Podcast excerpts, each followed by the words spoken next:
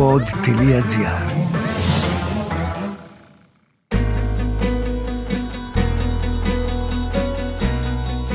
Ζούμε σε ρυθμούς rock. And not in a good way. Από τη μία μεριά, η καθημερινότητά μας έχει μετατραπεί σε έναν ατέλειωτο αγώνα δρόμου. Τρέχουμε να προλάβουμε.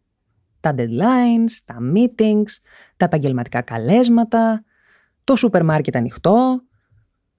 Από την άλλη μεριά, η ειδησιογραφική επικαιρότητα που σκιαγραφεί την πραγματικότητα στο εσωτερικό της χώρας, σε κάνει να περνάς εύκολα από τον εκνευρισμό στα βροντερά ειρωνικά γέλια. Ακρίβεια, βία ανηλίκων και όχι μόνο, ένα πολιτικό τοπίο που θυμίζει τσίρκο και δηλώσεις πολιτικών προσώπων που σε κάνουν να απορείς αν πρέπει να γελάσεις ή να κλάψεις από απελπισία. Εκνευριζόμαστε, γελάμε, θυμώνουμε. Οι αντιδράσεις μας αποκτούν ανάλογα με τη στιγμή όλα τα χρώματα της ήριδας. Και με αυτά και με εκείνα, πολύ φοβάμαι ότι ελάχιστα πράγματα μπορούν πλέον να μας ταρακουνήσουν. Και τότε συμβαίνει κάτι που σε αναγκάζει, θες δε θες, να σταματήσεις ό,τι άλλο έκανες και να το προσέξεις. Το ακούς, το ξανακούς, το διαβάζεις, το ξαναδιαβάζεις και η πρώτη σου αντίδραση είναι «Βρε μήπως είναι fake news». Γιατί σου είναι πολύ πιο εύκολο να πιστέψεις ότι κάποιος σου κάνει πλάκα, παρά ότι εξακολουθεί να υπάρχει αγνή ανιδιοτέλεια γύρω μας.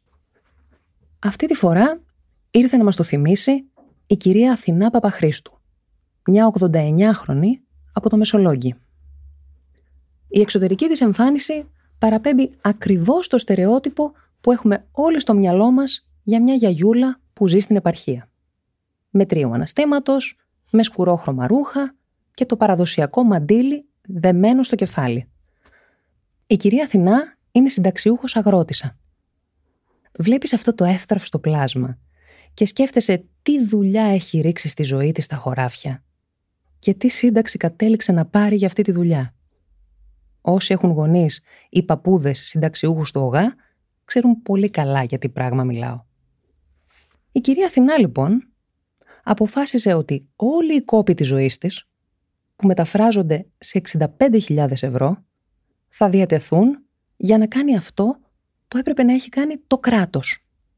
Αγόρασε ένα πλήρως εξοπλισμένο ασθενοφόρο και το δώρισε στο ΕΚΑΒ Μεσολογγίου, ώστε οι συμπολίτες της να πάψουν να ταλαιπωρούνται και ακόμα χειρότερα να πάψει να τίθεται σε κίνδυνο η ζωή τους εξαιτίας ενός ασθενοφόρου που δεν φτάνει εγκαίρως. Η ίδια η κυρία Αθηνά έχει πικρή σχετική εμπειρία. Επί 12 χρόνια που διήρκησε η ασθένεια του συζύγου της, ταλαιπωρούνταν όποτε χρειαζόταν να γίνει διακομιδή του στο νοσοκομείο.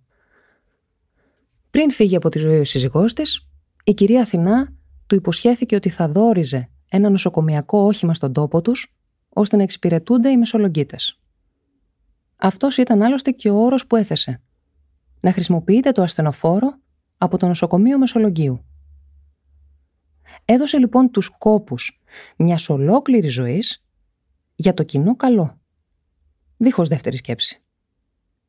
Και τη μέρα που παραδόθηκε το ασθενοφόρο, ήταν εκεί, φορώντας τα καλά της και ένα σεμνό χαμόγελο, και μας έκανε όλους να ντραπούμε και ταυτόχρονα να ταρακουνηθούμε, αφού μας απέδειξε πως ναι, υπάρχει ανιδιοτέλεια.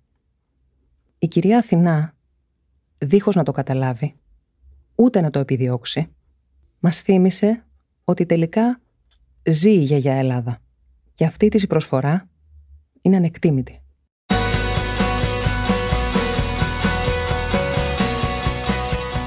Ήταν το podcast «Τι φάση» σήμερα με την Ελένη Λετώνη, στους ήχους ο Νίκος Λουκόπουλος. «Τι φάση» ειδήσεις και δηλώσεις που προκαλούν τον προβληματισμό, το γέλιο ή και τον θυμό μας. Μια προσωπική ματιά στην επικαιρότητα με την υπογραφή των ανθρώπων του pod.gr.